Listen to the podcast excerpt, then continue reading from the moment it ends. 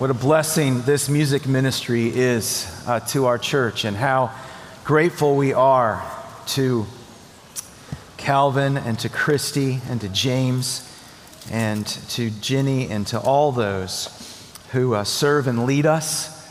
Uh, you bring us to the throne of grace. You help us understand how to praise the Lord, not just with our head, but with our heart. And we are truly, truly grateful. I invite you to turn in your Bibles to uh, 2 Corinthians chapter 5. And if you need a Bible this morning, you can take the one that's in front of you, and you'll find our text on page 966 in that Bible. My great grandmother uh, immigrated from Sweden when she was a little girl. By the time I knew her, uh, Grandma Gertie, as we called her, was, uh, was very old and she struggled with dementia. She didn't really uh, know almost anything that was going on. She got names wrong. She lived mostly, uh, even at that point in her life, with my grandfather, my grandfather's house. Um, and then she would also, also spend a few weeks with us every year. She had dementia, but she was a, she was a happy, happy old woman. And uh, she created a lot of funny stories during that time for us as a family. Uh, she loved she loved watching TV. She loved to sit in front of the TV because she truly believed that she was looking through a window. She didn't understand TV. She literally thought she was, she was looking at people who were just on the other side of this window. She loved, for, for those of you who are older, she loved Saturday morning. She loved watching American Bandstand because it's this thing where they played popular music and people are dancing the whole time, and it made her so happy. She wanted to see the people dancing. She would clap, she would wave at them. Um, it just, she, for hours, she loved watching that. She thought the TV was a window. She often thought that the pictures on the walls were windows as well. So in our uh, family room in our house, we had this picture in our family room that was of these three Scandinavian, Norwegian, Swedish women who were out working in the field.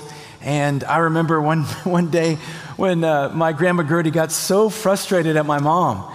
Um, because uh, as she said, she called my mom in the family room and she said, I don't, I don't know why you won't invite them in. They've been working all day in the field and you have not invited them in for coffee.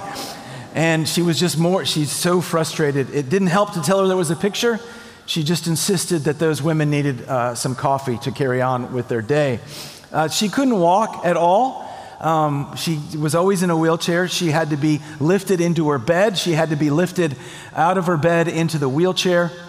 Uh, couldn't walk at all. And yet, somehow, um, at one point, uh, when we, my family, lived in a, a split level house in the middle of the night, 2 a.m., she went up two flights of stairs by herself and showed up in my mom and dad's bedroom, scaring my dad. He said, almost to death. I thought I was seeing a ghost. I didn't know who this woman in white was that had showed up in, in our room. And uh, to this day, we have no clue how this woman who couldn't walk got up the stairs, uh, two flights of stairs. There were a lot of funny things she said. She would always ask me when I would sit and watch TV with her. She would ask me over and over again, like every five minutes, she would ask me what time it was. She called me by a lot of different names. She said a lot of funny things, but my favorite thing that she ever said happened when my mom was getting her ready for bed uh, one night, and she was really, Grandma Gertie was really frustrated and getting more and more irritable as she was getting ready for bed, and my mom's trying to take care of her. And uh, as my mom was kind of there with her, kind of holding her to get her into the bed, she said to my mom, I don't know where I am, and I don't know why I'm here, and I don't know who you are but I'm sure glad you're with me. what about you? Do you know where you are? Do you know why you're here? Do you know why you're here? That's the question for us this morning. Last week we looked at the question Do you know who you are? We saw in Scripture in Ephesians chapter 1 that those who have put their faith in Christ are the ones who are chosen by God, who are united to Christ, and who are indwelled by the Holy Spirit, the promise of what is to come. But why are we here? Why does God still have us here? context that we have for the verses we're about to read, Paul wrestles with that question. The context, Paul's defending his ministry to the Corinthians. The Corinthians were not pleased. There were some conflicts between them and Paul. Paul's defending his ministry. And at the beginning of chapter 5 of 2 Corinthians, he does just talk about why he's here. Why isn't he in heaven? He talks about whether it'd be better to be in heaven or better to be here. And so I think as he wrestles with that and we get to verse 16, there's some answers for us this morning of why you and I are here. Do you follow along as I read beginning in verse 16, 2 Corinthians 5? From now on, therefore, we regard no one according to the flesh, even though we once regarded Christ according to the flesh. We regard him thus no longer. Therefore, if anyone is in Christ, he is a new creation. The old has passed away, and behold, the new has come. All this is from God, who through Christ reconciled us to himself and gave us the ministry of reconciliation. That is, in Christ, God was reconciling the world to himself, not counting their trespasses against them, and entrusting to us the message of reconciliation. Therefore, we are ambassadors for Christ, God making his appeal through us. We implore you, on behalf of Christ, be reconciled to God. For our sake, he made him to be sin who knew no sin, so that in him we might become the righteousness of God.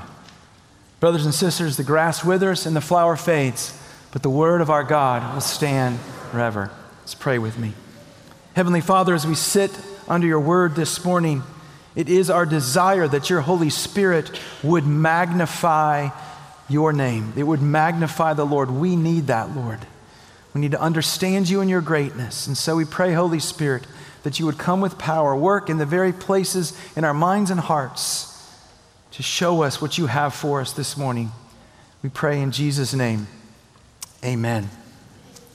The last couple weeks, in the uh, shadow of all the violence that we have experienced, even firsthand in this church congregation, I've heard some people talk, or overheard some people talk about maybe leaving Memphis. Maybe it's no longer okay to stay here. It's just too much. It's just too unsafe. And we need to go somewhere else. Why, why do we stay here? Why do we keep living here? Ah, the question is why do we stay anywhere? Why do we go anywhere? Or maybe the more important question for us, really, as followers of Jesus, is why does God have us here? Wherever here is, why does He have us here? Paul understands in this text why he's still here. He has talked several times in other epistles and in this epistle about wishing to be with the Lord, wishing he were in heaven. But then thinking, but maybe I still need to be here. And it's a good thought. Like, why doesn't, why, why, doesn't the Lord just take us to heaven? Why, once we're saved, doesn't He just at that moment take us up to heaven? Why are we still here? Why are we here on this planet? Why are we here in Memphis, Tennessee? Paul understands this wrestling, and he understands why he's here. And he understands that God has given him a ministry, a message, and a mission. And it is true, friends, that these verses that we just read have to do specifically with Paul's ministry. But what we have before us this morning is not something that can only be applied to Paul, or even something that's only applied to those who are in full time Christian ministry or pastors. No, this is something that we have before us that is a principle and a pattern for all believers everywhere. And I think it helps us understand why we are still here. Three things that are there. First of all, a ministry that's given to us. A ministry that's given to us. It says in verse 18 that he gave us the ministry of reconciliation. Now let's put aside the word reconciliation for a second. We'll get to that. Let's just talk about the word ministry. Why does Paul say ministry? What's the point of using the word ministry? Well, it's this that we need to understand this is a spiritual work.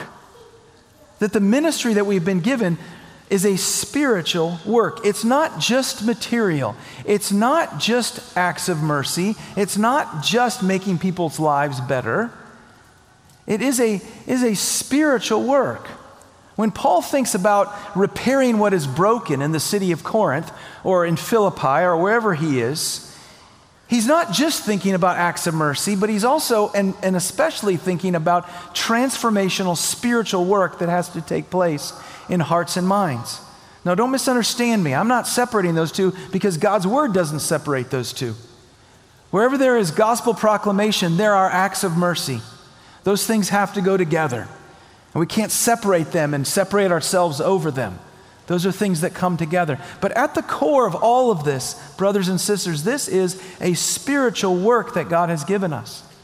Notice in verses 16 and 17 what Paul says there. Verse 16 From now on, therefore, we regard no one according to the flesh, even though we once regarded Christ according to the flesh. What is he saying? Paul's saying, listen, now that we've come to know Christ, now that we've been given this ministry, we don't look at anybody from a worldly point of view. We used to look at Christ that way. We just looked at the externals of Jesus and we looked at the externals of people, but we don't do that like the world does. We don't just look at the outward of who they are and what they do and what their job is and how they can help us, how they can, how they can help us move up in society, how they can help us economically, whether or not we get along with them. We don't just look at those externals anymore. Instead, there's, there's something spiritual here. And then he goes on in verse 17 to talk about our own transformation. That everyone who is in Christ is a new creation. The old is gone and the new has come. That has only happened because the Holy Spirit is working in us a regeneration because we are being made a new creation. This transformation is something that's deeply spiritual. And so you take those two things together. We don't look at people from the externals, but we're looking for a deep spiritual transformation. And you understand, therefore, that we look at people in this world differently. We, as followers of Christ, because we understand that this is a spiritual work, we look at people and we look at this world very differently than we did before we came to know Christ. We look at the world, we look at people like Jesus did. That's how we see them. And so our hearts are filled with compassion when we see people who seem to be lost like sheep without a shepherd. Because we have eyes to understand that this is a spiritual work. And God and Jesus gave us this ministry. You know, Jesus is only, his ministry was about three years here on earth. And then he went to the cross to, to attain our atonement. And then rose again. And then 40 days later ascended into heaven. He was gone. He didn't stick around. He didn't, stay, he didn't have a ministry of, of 10, 20, 30, 40 years. And he left the ministry to his disciples. He left the ministry to us. Remember in Matthew 28, very end of Matthew 28, Jesus, right before ascension, says, All authority and power has been given unto me in heaven and on earth. Go, therefore, you go and make disciples of all nations, baptizing them in the name of the Father and of the Son and of the Holy Spirit. The ministry, this spiritual work, has been handed to us. I love the way it takes place in, in Acts chapter 1. Luke's description of it in Acts chapter 1 says that they were out there and they start asking Jesus when he's about to ascend in heaven, Hey, are you, um, uh, is the kingdom of Israel going to come back now? And uh, Jesus says, You know, it's not for you to know the times and the seasons for that. My Father has that taken care of. He says, But you are going to receive power by the Holy Spirit, and you'll be my witnesses in Jerusalem, Judea, Samaria, and to the ends of the earth. This is a spiritual work that God has given us. We are to carry on the work of Jesus. And some of you thinking right now, I don't know if that was a good plan. I'm not sure handing Jesus' ministry and work over to us was a good plan. I mean, look at us. We don't seem very equipped for this task. We, we struggle with fear and insecurity and, and idols of our own heart. And I don't know if it's a good plan. Yeah, but brothers and sisters, it's God's plan. It's God's plan to give you the ministry of reconciliation. It's why we are still here. Ministry given to us. Secondly, I want us to see the message entrusted to us.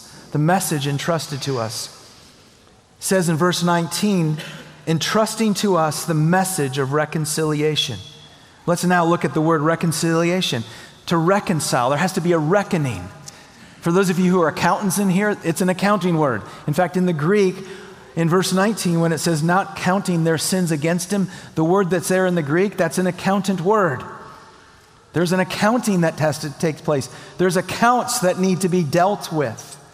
And then that powerful verse 21 Amazing verse. For our sake, he made him to be sin who knew no sin, so that in him we might become the righteousness of God. Think about that. For our sake, he made. Why for our sake? Because we are, it's impossible for us to, to reconcile the accounts. We, we don't have any ability to make a reckoning of our sin. For our sake, because of our helplessness, He made. It's God's work. He did all the work. Every bit of the work of reconciliation, it's what God has done, nothing that we have done.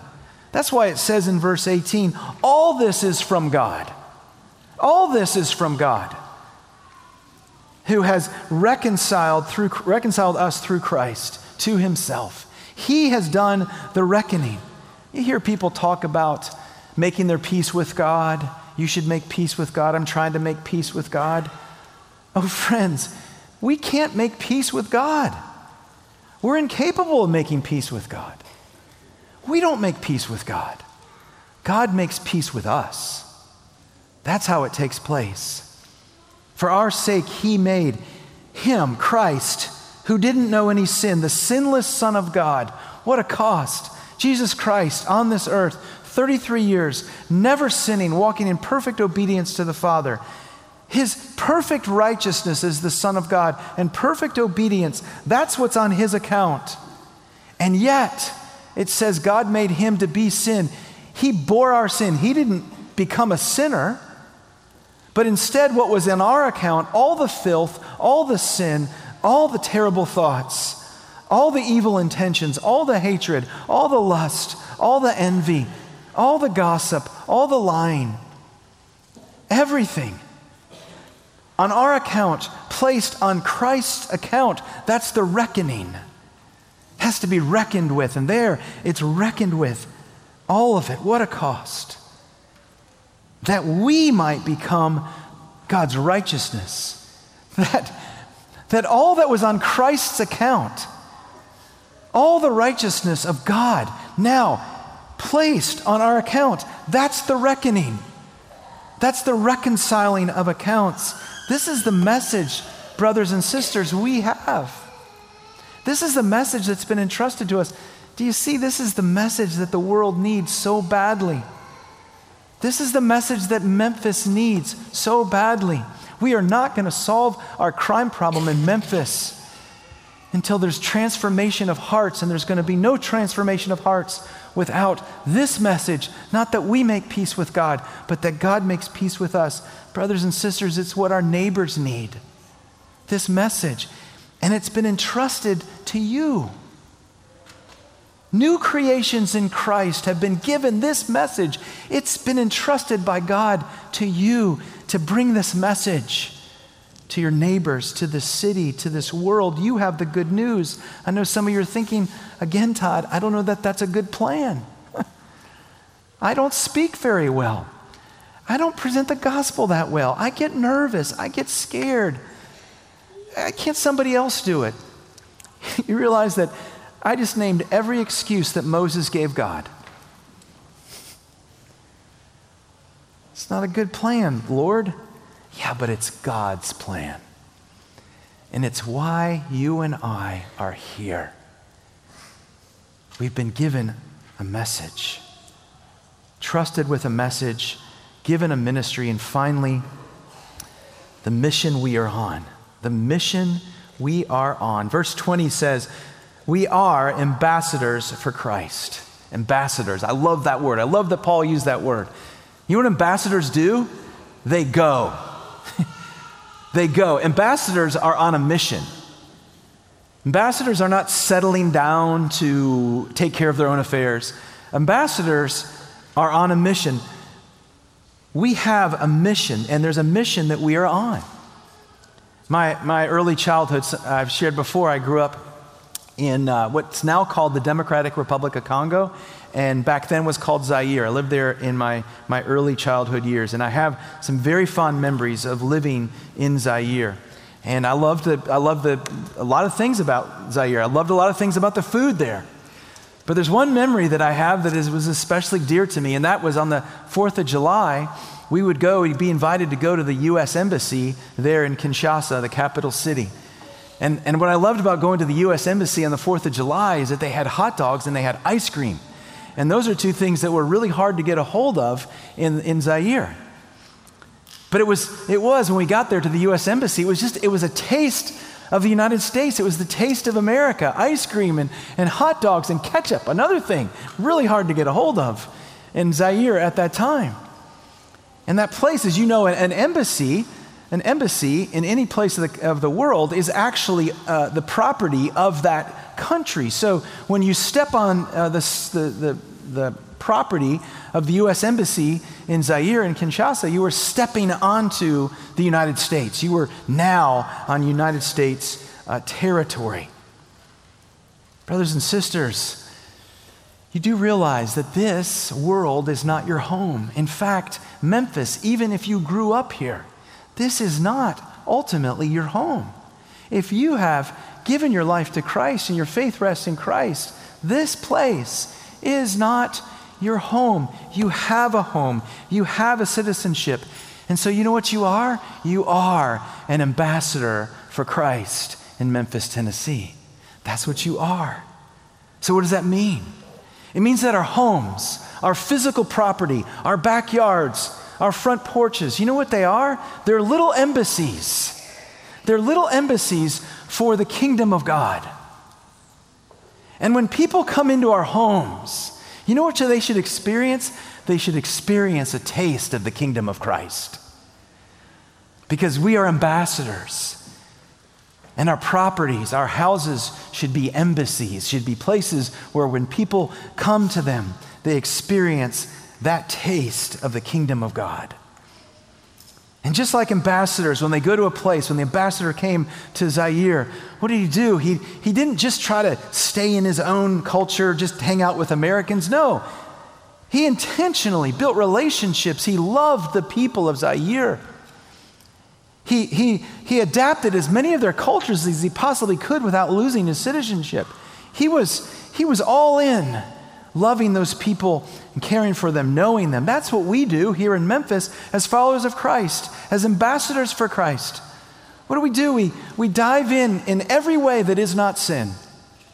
In any way that we can love and care for and connect with our neighbors, any way that isn't sin, we're going to do that because that's what ambassadors do, even as we, our main loyalty remains not to Memphis, not to America, but to the kingdom of God. And just like ambassadors exist to bring the message of their president or of their government, that's what the ambassador of Zaire did, the ambassador of, of the United States to Zaire.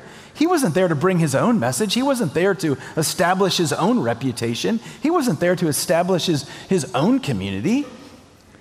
He was there in order to bring the words, to bring the message, to bring the, the, the interests of the U.S. government, of the United States president to that country. To bring that message. And in the same way, brothers and sisters, we exist here in Memphis to bring the message of the king. Not to establish our reputation, but to establish his. We are ambassadors. Notice it says we are. It doesn't say, say we're becoming, we're going to try to be, and here's the deal, brothers and sisters. If you're a follower of Jesus, you are an ambassador for Christ, whether you're a good one or a bad one. Again, some of you are thinking, see, Todd, that's not a good plan. Because sometimes I feel like I'm not a very good ambassador for Christ. Sometimes I not feel like I'm not, I'm not doing that that well. Oh, maybe not a good plan, but I don't know, it's God's plan. So I know He's going to empower you and me to do that. It's God's plan, and it's why we are here. It's why you're still here. It's why you haven't been taken to heaven. It's why you've been given one more hour, one more day, one more week on this planet. Because you have been, in, you have been given a ministry of reconciliation. You've been entrusted with a message, and you are on a mission. Brothers and sisters, when we know who we are in Christ, chosen by God the Father, united to Christ, indwelled by the Holy Spirit, when we know who we are and we know why we're here, ambassadors for Christ, then you know what it does? It transforms everything. It transforms our living, it transforms our schedules, it transforms our finances, it transforms our, our, um, our, relationships, it transforms our hopes, it transforms our dreams because we know who we are and we know why we're here. It shapes us. William Borden has one of my favorite stories. William Borden was the heir to the Borden dairy fortune, Borden dairy empire. And in 1904, William Borden graduated from high school in 1904 at the age of 16. Because of the great wealth of his family, his graduation gift in 1904 was a trip around the world. And so he set off for months and months and months on a trip around the world. And on that trip, William, at age 16, was moved with compassion for the people of the world. And he decided as he was traveling the world, I know what I'm going to do with my life. I'm going to be a missionary. This is what I want more than anything else is to be a missionary. When he comes back home, he tells his friends and families that he wants to be a missionary. One of his closest friends says, I don't know why you'd want to throw your life away like that. Think about who you are. You're a Borden. Think about what's ahead of you. Why would you throw away your life?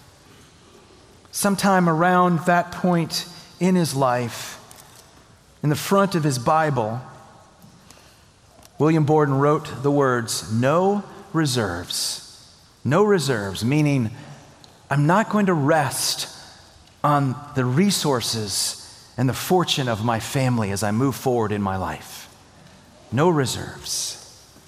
He went on to study at Yale University. While a freshman at Yale, he gathered a couple guys to pray. He became impassioned uh, for the campus to come to know Christ. He gathered a couple of men, said, Would you pray with me every week for Christ to transform this campus? By the end of his freshman year, there was 150 young men, freshmen, praying for the transformation of the campus of Yale. They say by the time that he graduated from college, there was 1,300 students in prayer groups every week praying for the transformation not only of Yale, but of the whole area. During his time there, he wrote in a journal. In his journal, he wrote, I want to say yes, excuse me, I want to say no to self, and I want to say yes to Jesus every time. I want to say no to self, and I want to say yes to Jesus every time. While he was at Yale, he, he founded and, and got going Yale Hope Mission which was to care for the poor and the hungry who were in the surrounding community there at Yale. He was a very smart man. He, he uh, was the Phi Beta Kappa president. As he graduated from Yale, he had so many job offers. So many. He could have gone in the family business. He said, No, I'm going to be a missionary. And at that point of his life, he wrote in his Bible on the front cover, underneath the word no reserves, he wrote the word no retreat. He went on to Princeton Seminary.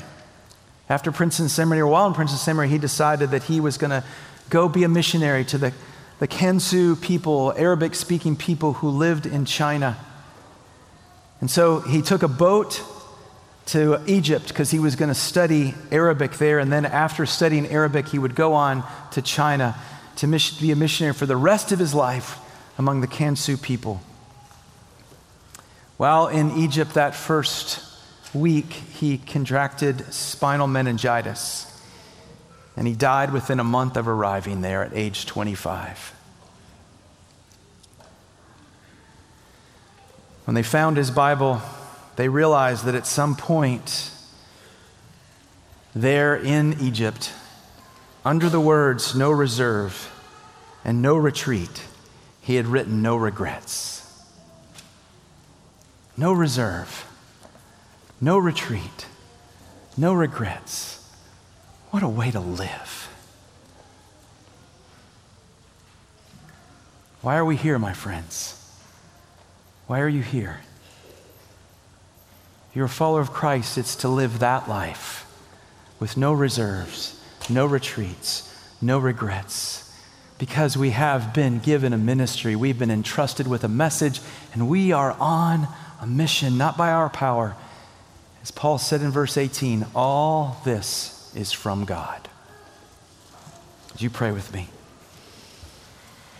Heavenly Father, thank you again for the beauty and the truth of your word. Pray that you take these things and seal them to our hearts. Lord, that you might continue to strengthen us in this mystery, ministry and in this mission as we bear your message. We pray this in Jesus' name. And all God's people said, Amen.